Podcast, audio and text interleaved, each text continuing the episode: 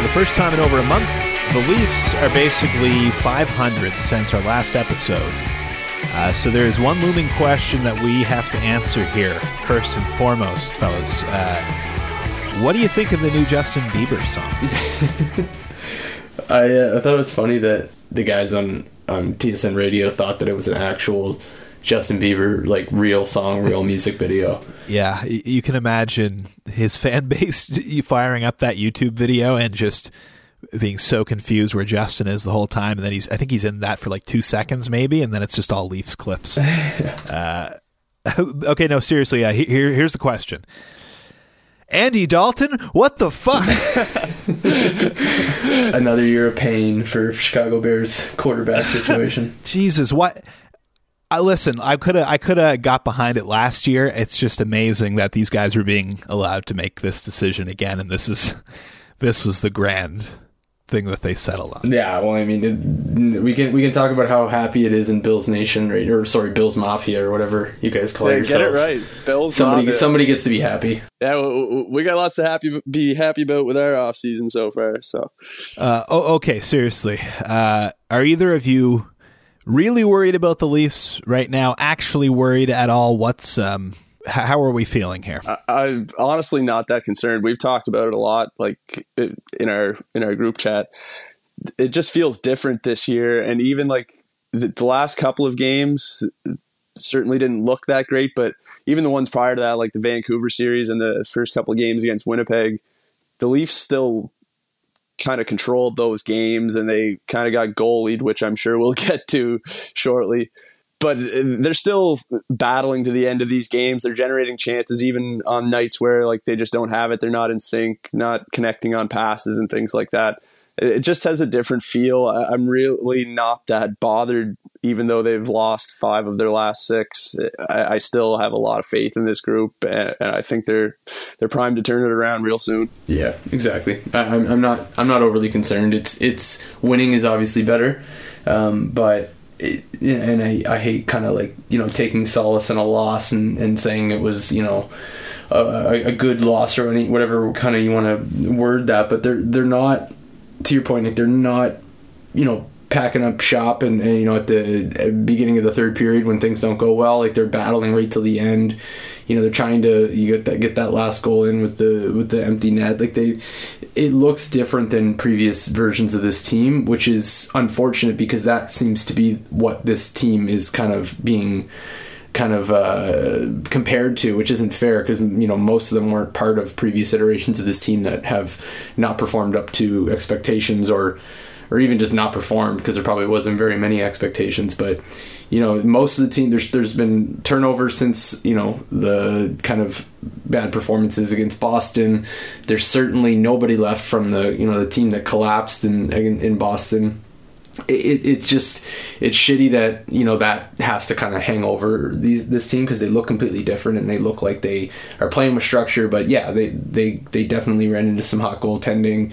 You know, PDO caught up to them a little bit. It maybe exposed some of the things that were getting swept under the rug a little bit while they were outscoring their their problems. But all in all, I'm not not too concerned about the skaters on the drama Maple yeah, I, I, think you know I, I, agree with you for the most part. Pretty much all through the season, like every loss has, has been you know something that I couldn't really get too upset about. Th- those last two were kind of ugly. Like the, those were two of the worst. I think maybe yeah. the two worst of the season, uh, other than maybe that Ottawa one right at the start, like uh, Winnipeg and Ottawa. And talking about the back to back there, Saturday Sunday.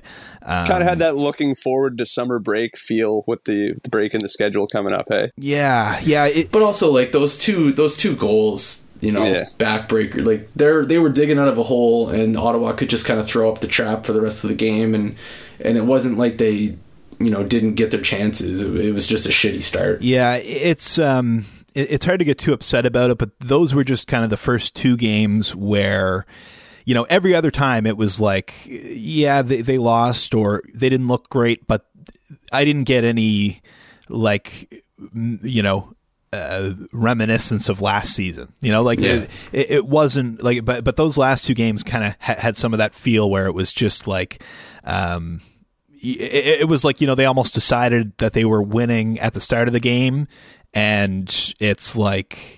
how are we getting on Sports Center tonight at times, and it's and it's um, we haven't seen much of that this season, but um, you know it's it's been pretty consistent efforts all the way through, and yeah, I, think that's a good you know phrase. What did you what did you say the you know last day before summer vacation like that that is a little bit of the feel, especially when it's Ottawa, right? But um, I mean they've lost five of six and they're still sitting atop the division, so like how bad can it it really be? Every team is going to slump and go through these little dark spells or whatever. It just the nature of the beast when you're, you're talking about a, league like the NHL and a game so random as hockey. Yeah, and I mean, you can't really get too far into this conversation about the recent performance without talking about the goaltending, right? Like we've we've spent plenty of time on it, but it's like the same old story here with Andersen just kind of not looking up to the task a lot of nights here, and. Um, I, I, I, mean, I, I, don't feel like uh, any of us have anything that hasn't already been said about Freddie, right? It's yeah. it's you know kind of, and that's I guess the most disappointing thing about it. That is the most disappointing thing because it's he hasn't done anything to change that narrative that started building with his subpar performance last year. So he definitely hasn't done anything. Like the, the question was always going to be how would this team and how would Andersen in particular, you know, handle another playoff run? Like let's see them do it in the playoffs but he's done nothing so far this year, in my opinion, to to give any confidence that he he's going to be able to figure it out once the playoffs roll around. He's just he hasn't been good enough. I don't know how else to say it, and there's still people going to bat for him every night, and it's like they're always looking for someone else to blame on the goal. Eh, but you just watch hockey breakdowns happen, and goaltenders make saves and Toronto's just not getting enough of them out of Andersen right now. I, I, guess the thing is, you know, it's with goaltenders. I guess in general, uh, you know, um, every guy in the league is good, right? Like, and when you know you're you're a fan and you're mostly watching your own team, like it's it's easy to focus in on on when he's good, but looking at it from like a big picture perspective, like no one is taking Fred to to win a game on any given night, right? And, and it's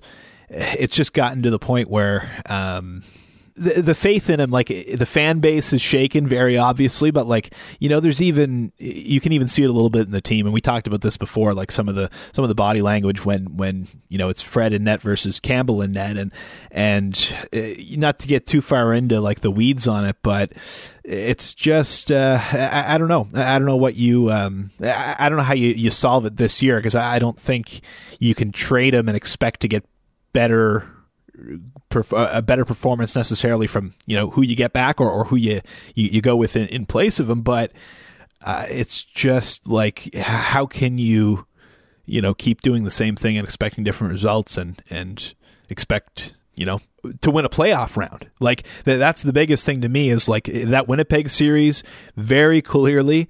Um, you know, that's a good team, but they also have the best goaltender in that series if if it comes down to it in in the second round, and that's that's who's getting to the final four. Uh, I don't like I don't like the goaltending matchup for us one bit. No, and I think you make a good point too, Cam, about the fact that we kind of get tunnel visioned a bit on our own kind of goaltending performance and not realize that you know, it's a pretty random and up and down position across the league and, and all next to impossible to predict. But I mean, again, we've talked about this in the past. This isn't this isn't just these opinions aren't just coming from a stretch of, of up and down play this season.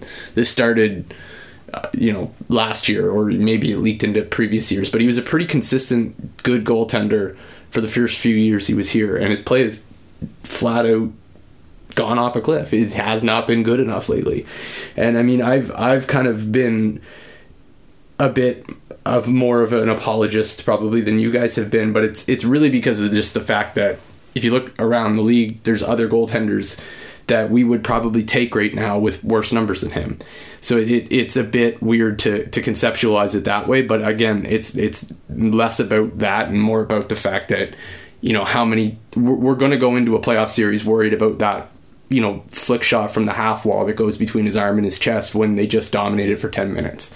Like that's the kind of stuff that is harder to quantify when you're just looking at, you know, save percentage and even even high danger save percentage and things like that. Like those just backbreaker goals that he's prone to giving up. But I, you know, I, I think most people that will listen to this podcast are probably on Twitter and things like that. And, and I do think that the hate has gotten a bit excessive where there's just people with the knives out at all times just waiting to, to pounce. But he hasn't done anything to, to, to quell that. So, I mean, you know, those people are going to continue to do that but it's just it's it's weird to look at where things are at right now because this is kind of what we talked about in I think our first episode is that this is a huge question mark coming into the season. He hasn't done anything to to ease the the worry, and then you have Jack Campbell who has been lights out, but he's played three games.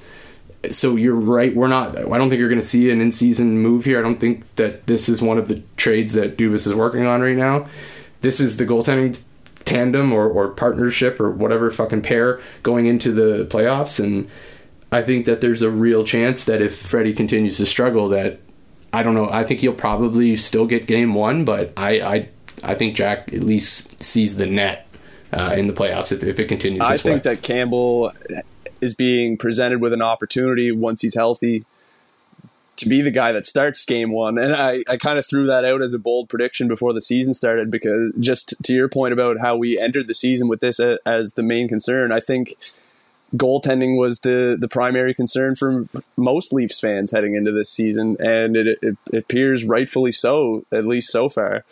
Uh, I think the the injury to Campbell has to be incredibly frustrating for for the management team and the coaching staff because getting a look at an extended look at what Campbell could provide in a larger sample size this season was kind of crucial to charting their path forward in the net, like beyond this season. So it, it's hard to, let alone the playoffs, it's hard to rely on Campbell shouldering that load going into next season without getting that sample size. And I think that they're going to be invested in, in getting him a really solid run of games once he is fully healthy again. And I, I think that the net's there for the taking with the way Andersen has played so far this season. And there's no longer a reason to handle him with kid gloves. We saw when Babcock was here, it, he was Freddie was his guy, and it was plain for everybody to see that Andersen was going to be the guy in the net almost every night. And there was nothing really that he could do to, to lose that spot, but this is because the team was invested in him. They had signed him to a big contract. He was going to be their guy for a number of years, but that's coming to an end now. We are witnessing the end of the Frederik Andersen era in Toronto. I think one thing has definitely become clear. They cannot commit term and dollars to him beyond this season. Uh, like we're talking about whether we can even rely on him in the playoffs. Yet again, we're having this discussion. So I, I think his performance this year and his past performances in the playoffs that's made that painfully clear that it's time to move on at the end of this season. And hopefully, best case scenario, I've said this countless times, but best case scenario for the Leafs obviously is the guy that's signed for 1.6 million next season shows that he can handle at least half of that load. Yeah, I, I think. Um I, I think it's kind of like almost a done deal at this point, right? Like, uh, you know, I, I I don't know what what Fred would have had to do this season to earn a contract with the Leafs, given their cap situation. I don't think he could have done anything. Yeah, and and I just I he he's gonna get more money elsewhere. Yeah, to that point, like even if he had gone out and had the season of his career and been a Vezina finalist this season, long term, it still probably wouldn't be a prudent business decision for the Leafs to lock him up for term and dollars, no matter how good he no. would have looked this season. So I think the fact that he's been poor has just put the nail in the coffin, really. Yeah. The, both price and performance wise, none of it makes sense no. for the Leafs, I don't think. So, you know, the best you can hope for is that, you know, Freddie understands he's going to market and and plays like it down the stretch and has a nice playoff run for once. And you know, and that's maybe he goes out on a on a nice note, and that's kind of the best I think you can hope for at this point. Yeah, and and you talked to this because uh, I've heard some of the kind of knock knock or naysaying on Campbell being like, you know, he's 29 years old and he's played like what like 60 career games or something in the league, but what you said earlier, Nick, about a team being invested in a starting goalie and there's nothing that they could do to lose their spot. That's kind of the the definition of that is Jonathan Quick. So like, Yeah. he, he- he wasn't ever going out of the net in, in LA. So, and I'm not saying that you know I don't profess to be an expert in watching Los Angeles Kings hockey games at one in the morning, so I don't have a ton of uh, you know eye test on this, but it. it it doesn't kind of concern me that Campbell never stole the job from Quick because I don't know what he could have done to do that with a guy that's won the cup and he's you know he became part of a core part of the team over there. So I I, I think that yeah, having I don't think there's anything Fred could have done this season to get a contract because of the fact that they just wouldn't be able to afford him if he played well, and if he plays poorly, it doesn't make sense to sign a goalie that's shit the bed for three years in a row. Well, to build off of that point just for a minute, when you have a guy like Andersen where you've committed the term and dollars to, there really is nothing that another guy coming behind him could do to to wrestle that job away. Like we've seen how lackluster Andersen's play has has been for the better part of two seasons now, and, and he's still entered this year as very firmly the guy, right? So Yeah. it, you're kind of limited in even being able to turn that position over when you've committed so much money and, term to it in a in a long term contract, and, and with the volatility of the position, like you referenced earlier, from year to year, it, just seems like th- the way hockey is going, like outside of the the Vasilevskis and the Hellebuycks, it, it's probably not safe to be investing those kind of contracts in, in goaltenders at this point. I don't even know if I do it in Hellebuyck. Like I, I'm, t- I'd be terrified of signing a goaltender to a long-term contract right now. Like anything over five or six years for significant money. Yeah, I mean, Hellebuyck's good. Don't get me wrong, but like, so was Bobrovsky, and now look at him. Like I, yep. I mean, what what what did Hellebuyck have coming into the se- into this series? Like an eight ninety five save percentage up until that point. Yeah, I mean, of he's course. brought it up he to like he's played Leafs, fucking nuts. Yeah, yeah. He's, I think he's like he's brought it up from it from an eight nine five to a nine ten since the the first Leafs game. But yeah, I mean. That the, the, there's no position in hockey more terrifying to me than signing somebody long term to than a, than a goaltender, unless it's like one of those you know four or five years at a dirt cheap cap cap hit. But I would love to see, and I think I've been saying this all along. We've all been saying it all along, but like a Campbell and Vet at one million dollar, you know, one A one B tandem next year has always been the play and what would make the most sense. I think. Yeah, um, you know, it, it honestly situationally there, there's a little bit of um, a similarity I find to, uh, and I apologize for now making a reference to two of the Dallas Cowboys starting quarterbacks from the past season, the Dak Prescott situation in Dallas, right, where it's like, eh, okay, we you know we have this guy. Um, he's not one of the top top guys in the league, but if we let him go, like we're going to be hopping from Andy Dalton to Andy Dalton. to- to- Yeah. toadstool to toadstool here, looking for a, a new starting quarterback for for who knows how long. And and with the Leafs, it's kind of like it's the great unknown of you know obviously Fred hasn't gotten you over the hump, but um, you know, and you know that you don't want to pay big money for that performance, but y- you also know how you know uh, variable goaltending performance is, and uh, you really don't want to piss away one of your next two or three years on a bad goaltending year. Um, you know, and, and not like I mean, obviously, like we're getting a bad goaltending year right now, but I mean, like a guy who you just have no faith is is ever gonna you know get it together and and put together like even a 9-10 for a stretch, right? Like if if Campbell goes south early in the season or, or you know shows some kind of a a, a, a real bad blip and you, the guy that you got backing him up is also having an off year, like you could torch a season in a hurry that way, right? Oh yeah. Think about what it would have been like in the media had Dubas actually pulled the trigger and moved Andersen last offseason. Came into this season, you know, with Stanley Cup aspirations and a a great opportunity to win the division with a really strong roster. But they come in with Jack Campbell and veteran goalie X, and Campbell stumbles out of the gate or gets hurt like he did this season, and the guy you brought in d- doesn't get the job done either. Kyle Dubas would be taking so much more heat for Toronto's goaltending if that was the situation. Yeah, if it was because we'd be sitting here right now But for some reason, the fact that he's stayed with Andersen and is getting that. That was like the safe option of the two, right? So I guess it's kind of like the process over results sort of thing. And the, the safe process was to stick with Freddie when no clear better option was presented in the offseason. But it, it hasn't worked out. Yeah, because you look around and like some of the names that were thrown around, you've got, you know, Thomas Greiss has got like an 883 save percentage this year. So it's like, yeah, that we could have been, you know, if Campbell gets hurt, it's now a Greiss and Michael Hutchinson pairing that that we're trotting out every night with a championship caliber roster.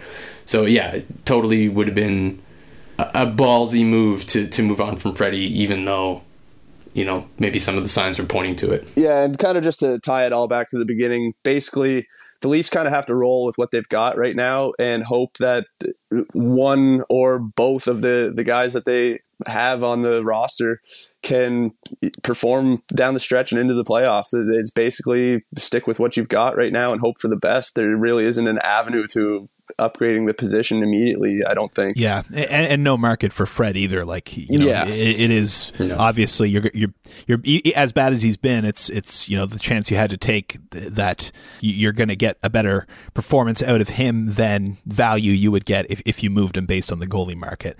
Uh, Thomas Greiss, bad save percentage uh, is one thing he owns. Also owns a helmet with Nazi insignias. So double no go on that guy. yeah.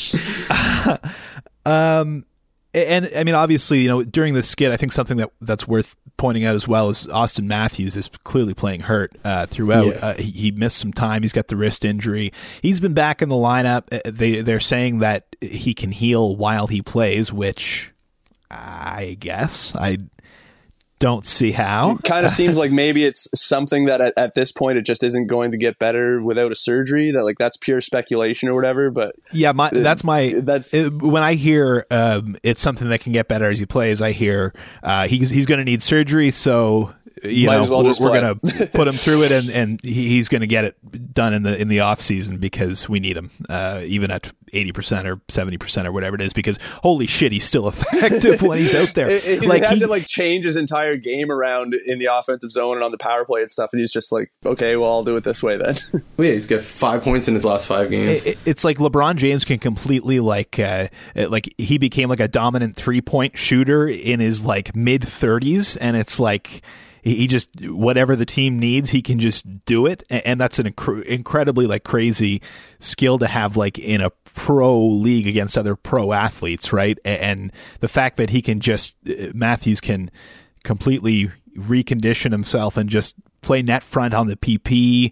Um, and, and I mean, it's not like he, you know, it's it's a hard thing to do, but it's just like he, he's he's just uh, he's so versatile in terms of you know how he can move around. But I, I will say, like I, I feel like it's affected him. Not just the shot is the clear you know thing that everyone notices, but not seeing him you know as much of a cannonball in the defensive zone. Um, you know he's still responsible, but uh, obviously not quite as physical.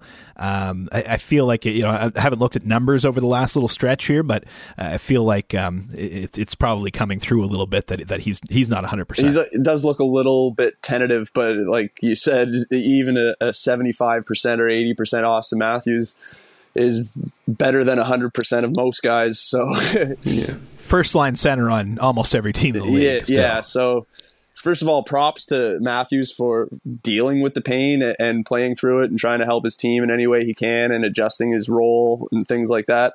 Uh, just have to hope it isn't something that really impacts his uh, performance down the stretch and kind of limits him into the playoffs as well. So much of what he does would be in his wrist, right? Like face-off wins, he was dominant at you're not going to see as many of those. Um, the, he's just not shooting the puck as much. The stick lifts in the defensive zone that he's so good at and winning those puck battles. That's that's clearly putting strain on on something that's that's hampering him. But ultimately, he comes out of the last five games with five points. So. obviously, the concern is the long term effects of this. But if if this is going to be one of those things where they announce that he's having surgery the, the day the season's over, I don't know. I, am not a, a doctor, but I don't know how much long term damage that could do if, if you're ultimately going to get it looked after and fixed with a surgery. But it, it's still kind of something that makes me a bit uneasy watching a guy any guy, but especially a guy of his talent, go out there and play when they're clearly hurt, just because of that, you know, back of your mind worrying about what that's going to look like down the road for him. I wonder if it's like especially jarring because of how good he was, like Oh, scoring totally. every night and just dominant all you know through the early stretch of the season. It's like it's like watching the Incredible Hulk get fucking knocked unconscious, right? Like eh, you see you see him out and he muffs a wrist shot or, or like fans on a pass, and it's like he, he's not supposed to do that. Well, I can't remember what game it was, but he came down. It must have been one of the Winnipeg games. He came down full head of steam with the puck in between the hash marks, nobody in front of him, and passed it to Muzzin. That was when I was like, okay, he he can't shoot right now. He just flat out can't shoot.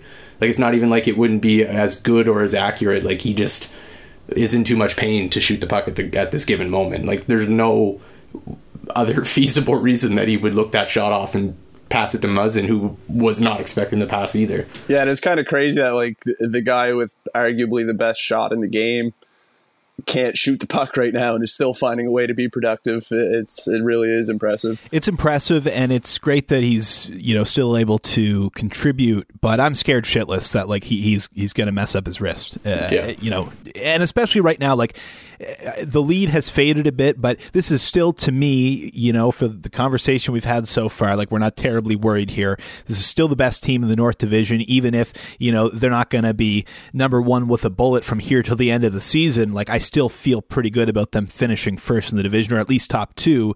And it's like okay, maybe like maybe it does need a procedure, and maybe um, you know he, he's he's not going to be hundred percent the rest of the season until that gets done.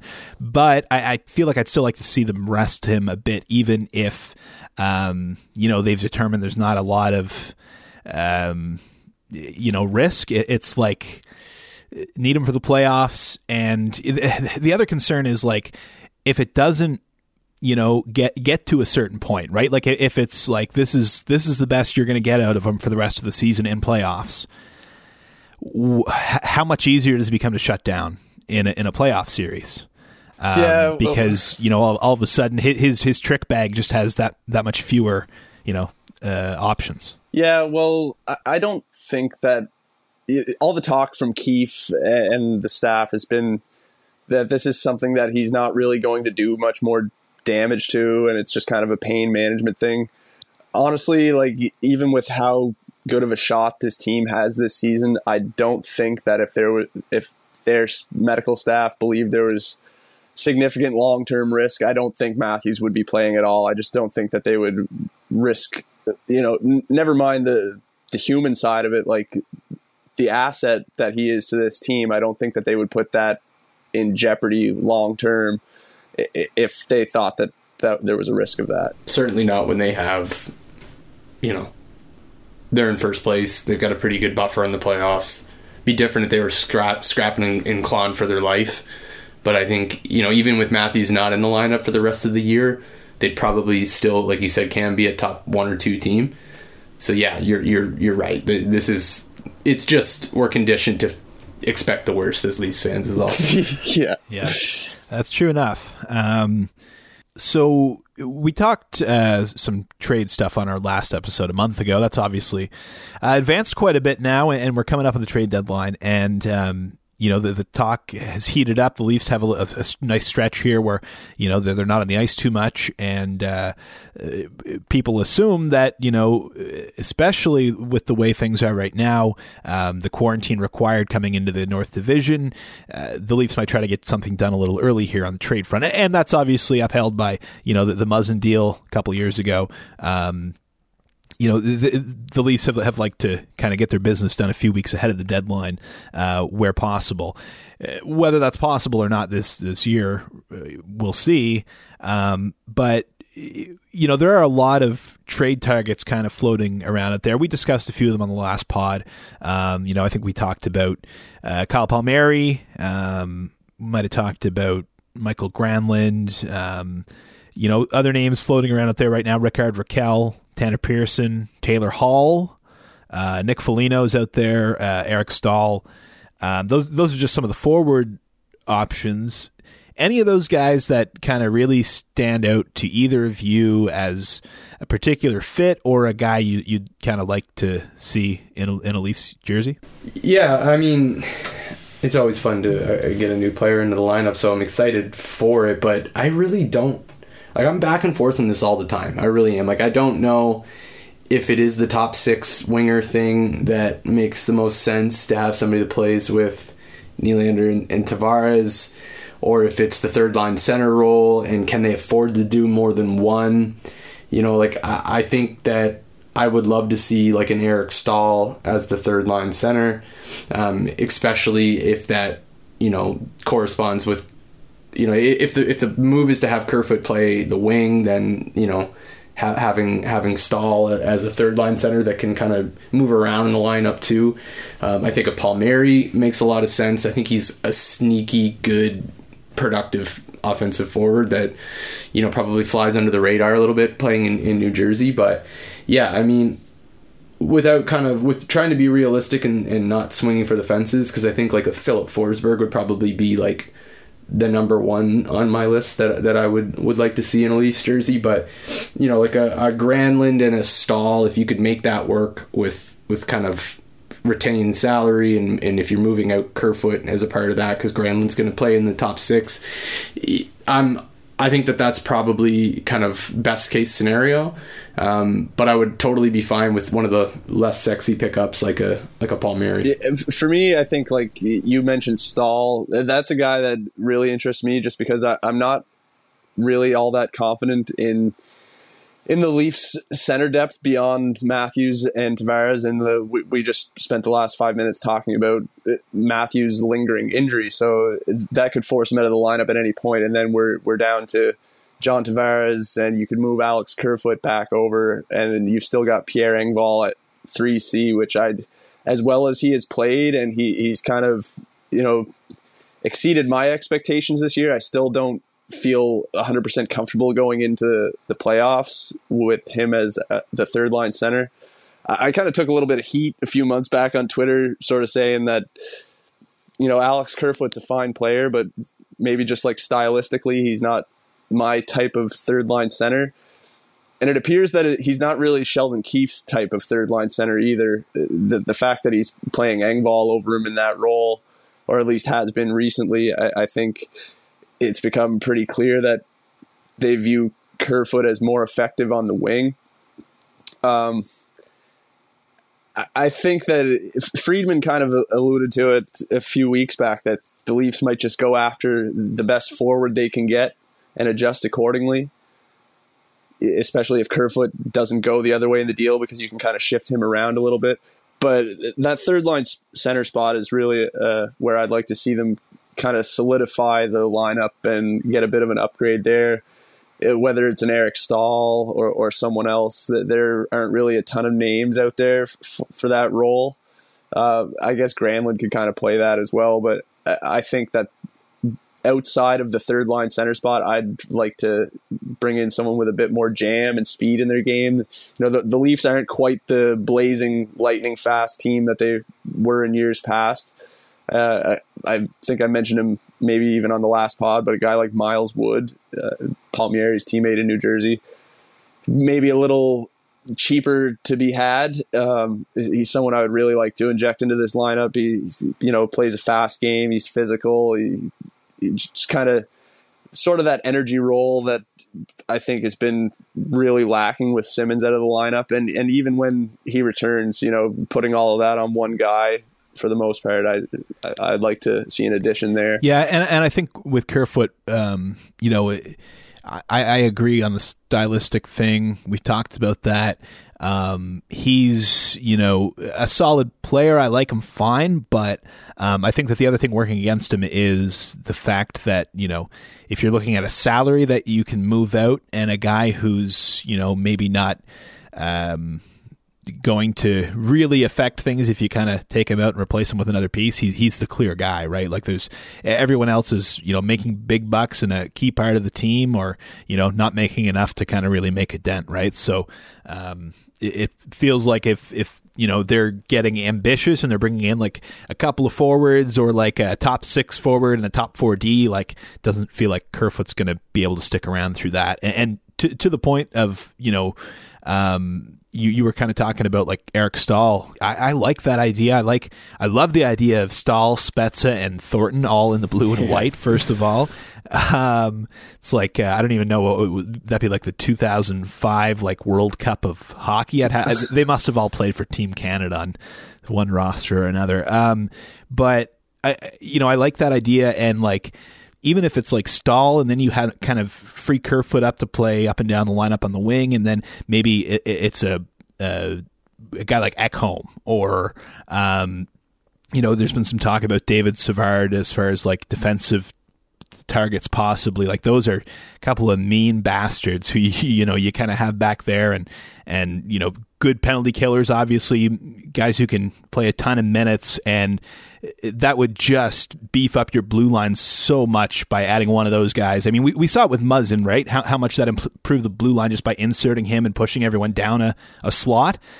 You add one of those guys on top, and that's deadly. Well, it, like you said, it pushes everyone down a spot, and you can say the same thing about up front. If you get that that top six winger, it kind of makes every spot on the roster below that a little bit better, right? Yeah, and the, the obvious, um, you know, problem with this is the cost, and obviously, part of that is the salary cap. You know, these guys make decent chunks of change, um, so there's going to be salary retained in almost any deal you do. So not only are you paying for a, a prime asset, you're also going to be paying extra for the uh, retention, and you know, some of the prices that have been bandied about a bit rich for me. Yeah. Um, you know, I, I don't know like where this is going to settle in, but um, I, I, I, I think that, you know, we, we are all comfortable with moving on from one of, you know, the, the touted prospects to get the right guy, but you also ha- you have the added, um, you know,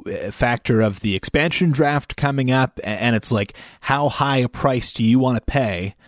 to take a run at a guy who you know is going to help you in a year that you know obviously is is an important one for you, but um, do you really want to subtract a guy who maybe could help you in a year or two or three when you're still going to be competitive, right? It's not like Yeah. this is the last kick at the can. This is not the Penguins with, you know, Crosby and Malkin kind of in the twilight years, right? This is.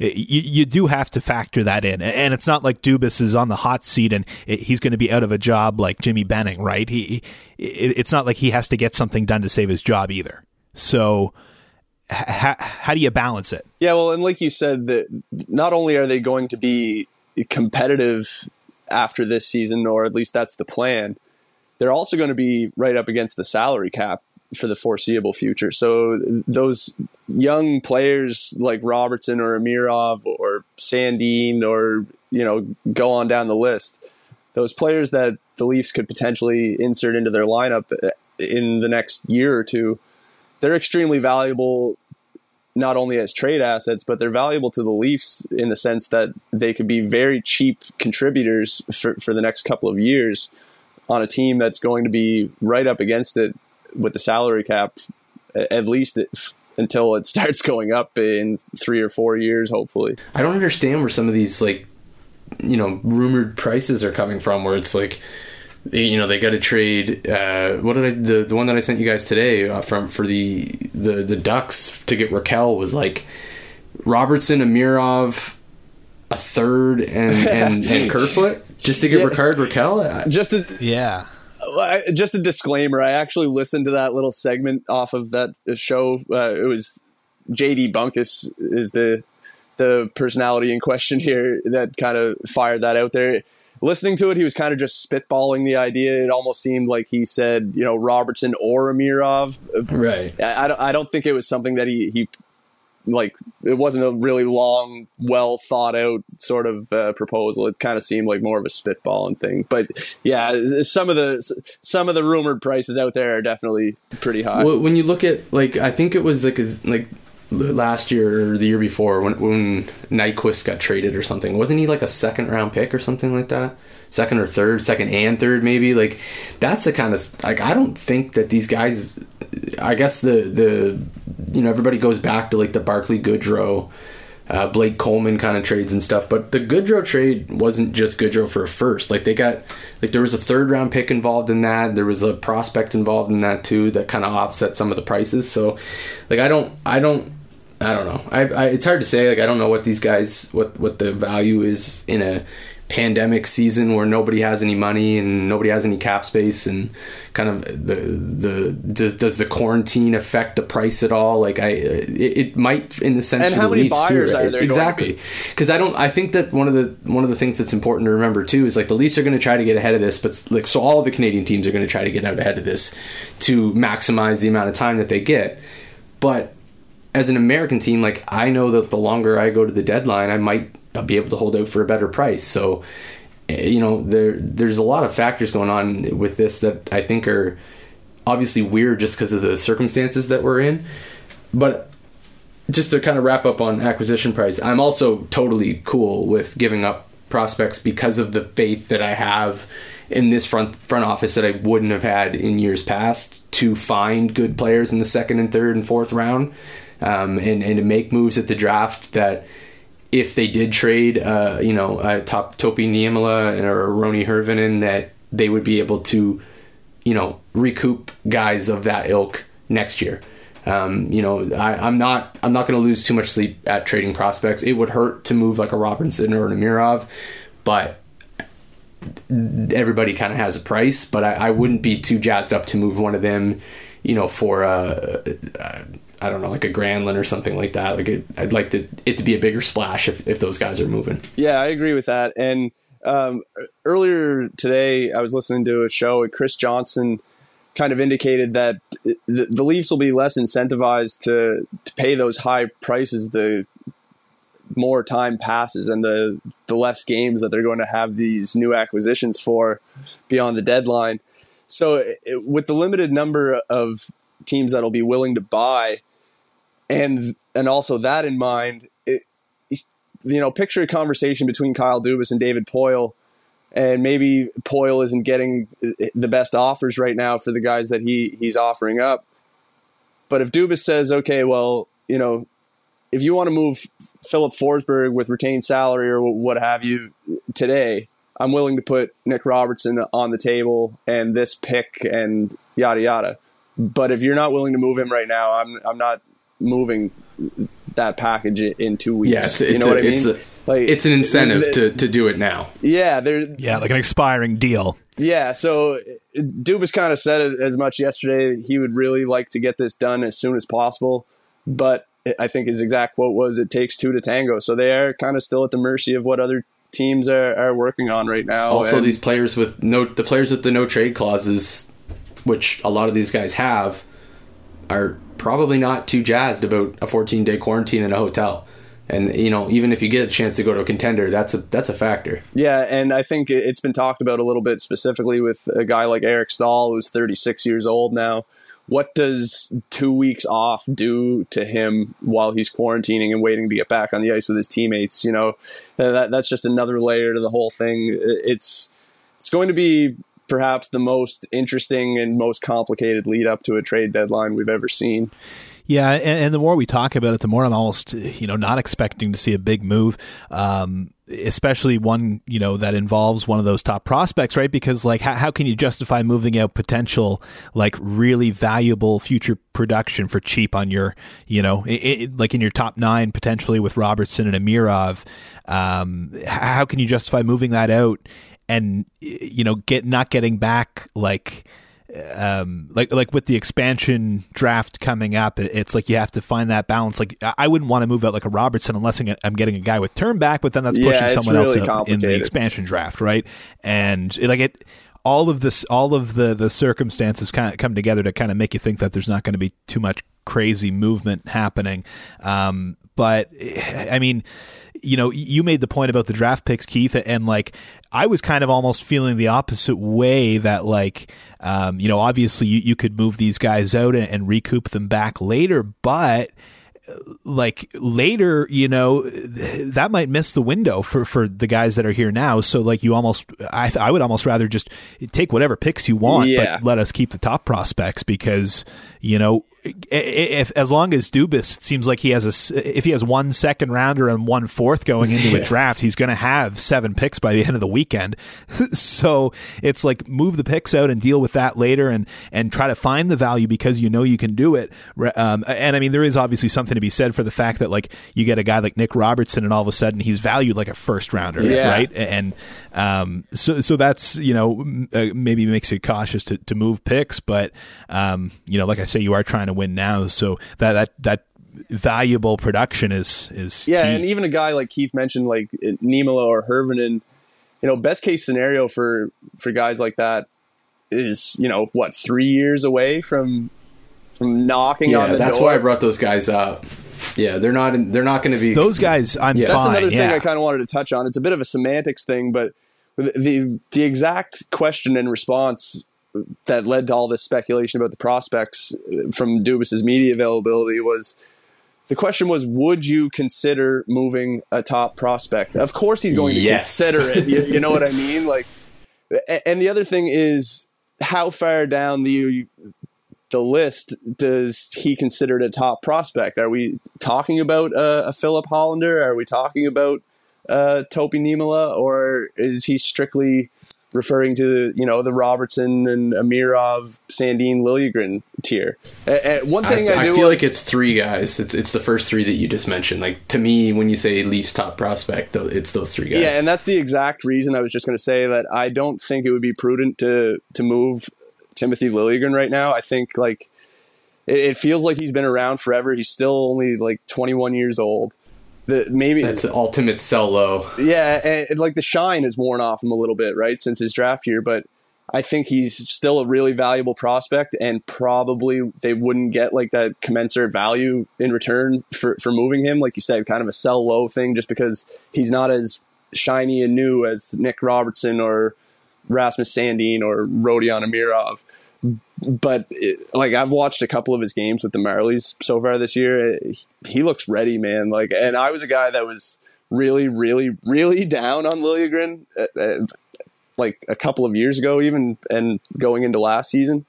But he really showed some strides with the Marlies last year, and this year he, he looks like he's he really is knocking on the door of being ready to kind of play games for the Leafs. Yeah, I feel like um, generally speaking, hockey fans get spoiled by guys like Cale Makar and Quinn Hughes who jump in and just like kick the shit out of the league like immediately and and show so much promise and that's like the expectation for a quote unquote top D prospect. But I, I mean, I've still got you know definitely some uh, some hopes for for Liljegren that he can be more than just a guy. Like you know, I, I think that he, he's could, could really be solid. So I, you know, I I think um, you got to tread lightly in, terms of you know who, who you're moving out and who you're expecting to get cheap production from uh, in the next few seasons. Well, speaking of expectations on the on the blue line, uh, this is kind of a nice segue maybe to talk about a, a recent move the Leafs. yeah, made. I I was just going to say they they uh, did make a trade, not one that really ruffled too many feathers, but uh, Mikko Lehtonen out to Columbus, and uh, I'm not going to take a shot at the name of the goaltender we got in return. I have not had the time to sit down with that one yet, um, but I, I mean, it, it sounds like. Um, you know, a, a solid move for the Leafs. Like, you know, he's he's a lottery ticket, I guess, more than anything. But um, you know, the, we've talked about the Lehtonen situation. I mean, we've spent more minutes on the Lehtonen situation than Lehtonen spent on the ice for the Leafs, I would say, this Yeah. year. Um, I mean, it, it wasn't going to happen. You know, he, he probably got screwed by the situation a little bit. No training camp. Um, he had to come in and, and contribute right away, and, and not just contribute, but show he belonged on you know He one had of the to steal top a job. Uh, clubs in the he league. had to steal a job. yeah. And it didn't happen, and, and you know we're, we're not too too shocked by that, I don't think. But um, you know we we kind of expected this could be coming. Yeah, and I think, like you said, they're just kind of doing a solid for Lehtonen. You know, saving face a little bit too, maybe with you know potential future European free agents. If if it doesn't work out, we'll do our best to give you a shot somewhere else. But in the in the process, they kind of added, like you said, a lottery ticket to a spot of or to a place on the organizational depth chart that needed it. Um, Yeah. They've been kind of thin at goaltender since uh, Aaron Dell was claimed earlier this season, and then it, an under discussed uh, factor here is that like with the injuries to Campbell and Andersen, the Leafs have been forced to keep uh, Joseph Woll up with the taxi squad, and sometimes even you know backing up Hutchinson when the both other two goalies were out. So bringing in Veini Vehviläinen, I think that's how you say it. Bringing him in gives them an, another guy that, if they run into injuries again, he can be the guy that's on the taxi squad. So they can continue to have Woll in the net for the Marlies if it, it turns out that you know he is the guy that they see as having the brighter future or the one they're more invested in developing out of the two. But it just kind of frees them up and gives them a little more flexibility and gets Joseph Woll out of that bit of purgatory he was in. He just didn't do anything to win a job. It's it's pretty simple. Like he he was. It, I don't think he was necessarily given the world's fairest shake, but I think that he was given something with the expectations that he would have to, you know, he like would have to earn the next shift, and he and he didn't do anything with the time that he had. I think he had a couple nice plays that kind of stood out, but he looked lost 75% of the time he was on the ice and just I don't know, not an NHL defenseman yet, but also again back to conditioning myself for the worst. I fully expect him to score like 50 points next year for for Columbus. So we'll we'll see what happens. It's funny. I was looking through my uh, drafts on Twitter the other day, just going and deleting whatever was in there, and I had one. The the oldest draft I had was power play Mikko Lehtonen is not worth even strength Mikko Lehtonen. I guess that probably kind of sums up his tenure yeah. with the Leafs. yeah, I think um, you know at the start of the season, probably if you were to poll us on like who were the first two Leafs to earn a you know, one way ticket out of town, Lehtonen and Jimmy Vesey would have been high on most people's ballot, and uh, Jimmy Vesey claimed by the Vancouver Canucks as well. Vindication. He, I mean, you know what? He um, he had a nice little spell there. He was invisible for the first like twenty games of the season, and then he had a few goals. Um, and, and, it seemed like he kind of was showing up a little bit more often there. Like I didn't go entire weeks forgetting that he was a part of the team. Well, it's kind of funny. Um, like he, he, was like the exact opposite of what I expected. I thought he was going to bang in some goals, be a complete liability defensively. It was like the opposite. He was pretty decent defensively, and I didn't mind him on the penalty kill, but he was like a ghost in the offensive end. Yeah, maybe that was a maybe that was a result of that. Like you know, he was told you got to be defensively responsible, and as a result, kind of affected his offensive game. But yeah, there's I don't. There's probably nobody on the team apart from maybe. I, and I like Travis Boyd actually, so he I probably would have been more upset. But yeah, if anybody was going to be lost to waivers from the forward group, I think Vesey's probably the one I would be the least concerned about for sure. I, I do wonder if it's going to show up at all in like team results, even a little bit. Um, you know, we kind of talked about it before that he was kind of like that you know, kind of that perfect third guy on a line at times. Like he, he played a structured game, like you said, Nick. He was you know defensively responsible. Um, and like I think his results generally were pretty good. He just wasn't very noticeable, and you know didn't produce a lot outside of a little stretch there. So um, uh, yeah, I, I, don't think we'll be missing him too too much, especially because the Wayne mm-hmm. train is back on the track baby, or almost. He it doesn't sound like he's going to get in against Calgary this weekend. Well, that um, was weird. Based on some of the comments. That was weird. Yeah. Sounds like he wants to play. Um, the medical staff is maybe still just kind of a little hesitant to get him back in there just yet. But I don't think it's surprising to anybody that a guy like Simmonds would be pushing to get in there before the doctors think he's ready. Yeah, and that's actually something that I was thinking about earlier when we were talking about like trade deadline acquisitions and stuff. Is that like, I'm not entirely convinced that you know having Simmonds come back and uh, is and even just what you could get out of maybe out of like a Galchenyuk or Robertson isn't going to inject what you're looking for in the lineup without giving up any like assets. I hate that kind of not this isn't the same thing, but it's kind of like that own rental thing where you know you got guys coming back into the lineup that you just hang on to your guy. Yeah, yeah hang on to your guy and, and not give up any assets, and maybe Simmonds comes back in and finds that magic that he had before he got hurt, and then all of a sudden there's your acquisition, and he has the jam that you're looking for, and you know I, I wouldn't like stop that from here. I wouldn't let that stop me from from picking somebody up, but I think it's important to remember that he's coming back in now for the stretch, and he was a pretty important part of the team. Yeah, and, and you know, you make the own rental point, Keith, and like I, I was going to mention it when we were talking about it earlier, but like I, I think that it, it, almost helps to to keep the pressure a little bit off Dubas. Like obviously, you know, we know how good this team is. You know, everyone's looking for him to make a big move, but you don't have like Boston, Tampa looming, right? Like Tampa's like clearly the team. Yeah. Um, but I, I don't feel like you know the Leafs need a guy to get them into the conversation with like five other teams this year. It's it's like the Leafs are as good as anyone. Probably not Tampa once they get Kucherov back, but it, feels like you know I, I like their chances of, of competing against pretty much any any team right now and you know you don't have one of the one or two biggest threats in the entire league waiting for you in round one or two. So, uh, you know, you, maybe the pressure isn't quite there to load up with big guns heading into um, playoffs. I guess we'll wait and see. The, the clock's ticking. Yeah, uh, who knows? Um, our, our, luck, they are going to pull the trigger tonight on something. It's uh, Wednesday night.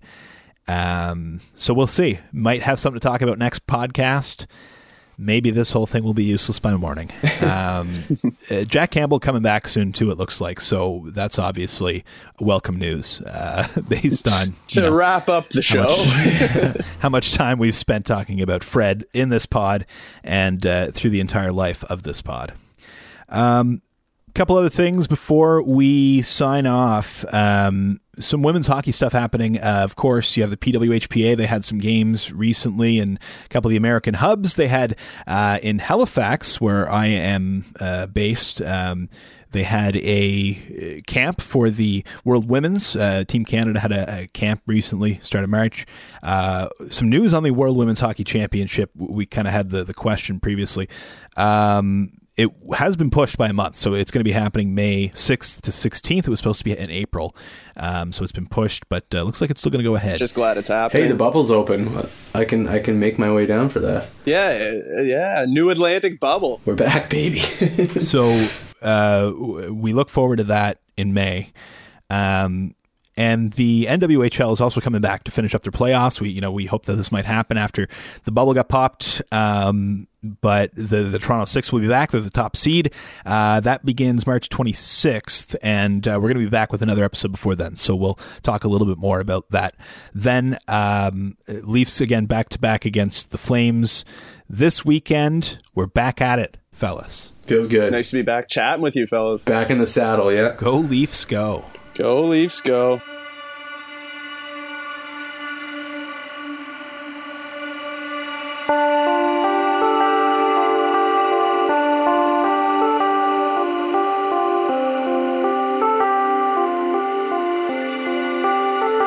You say that they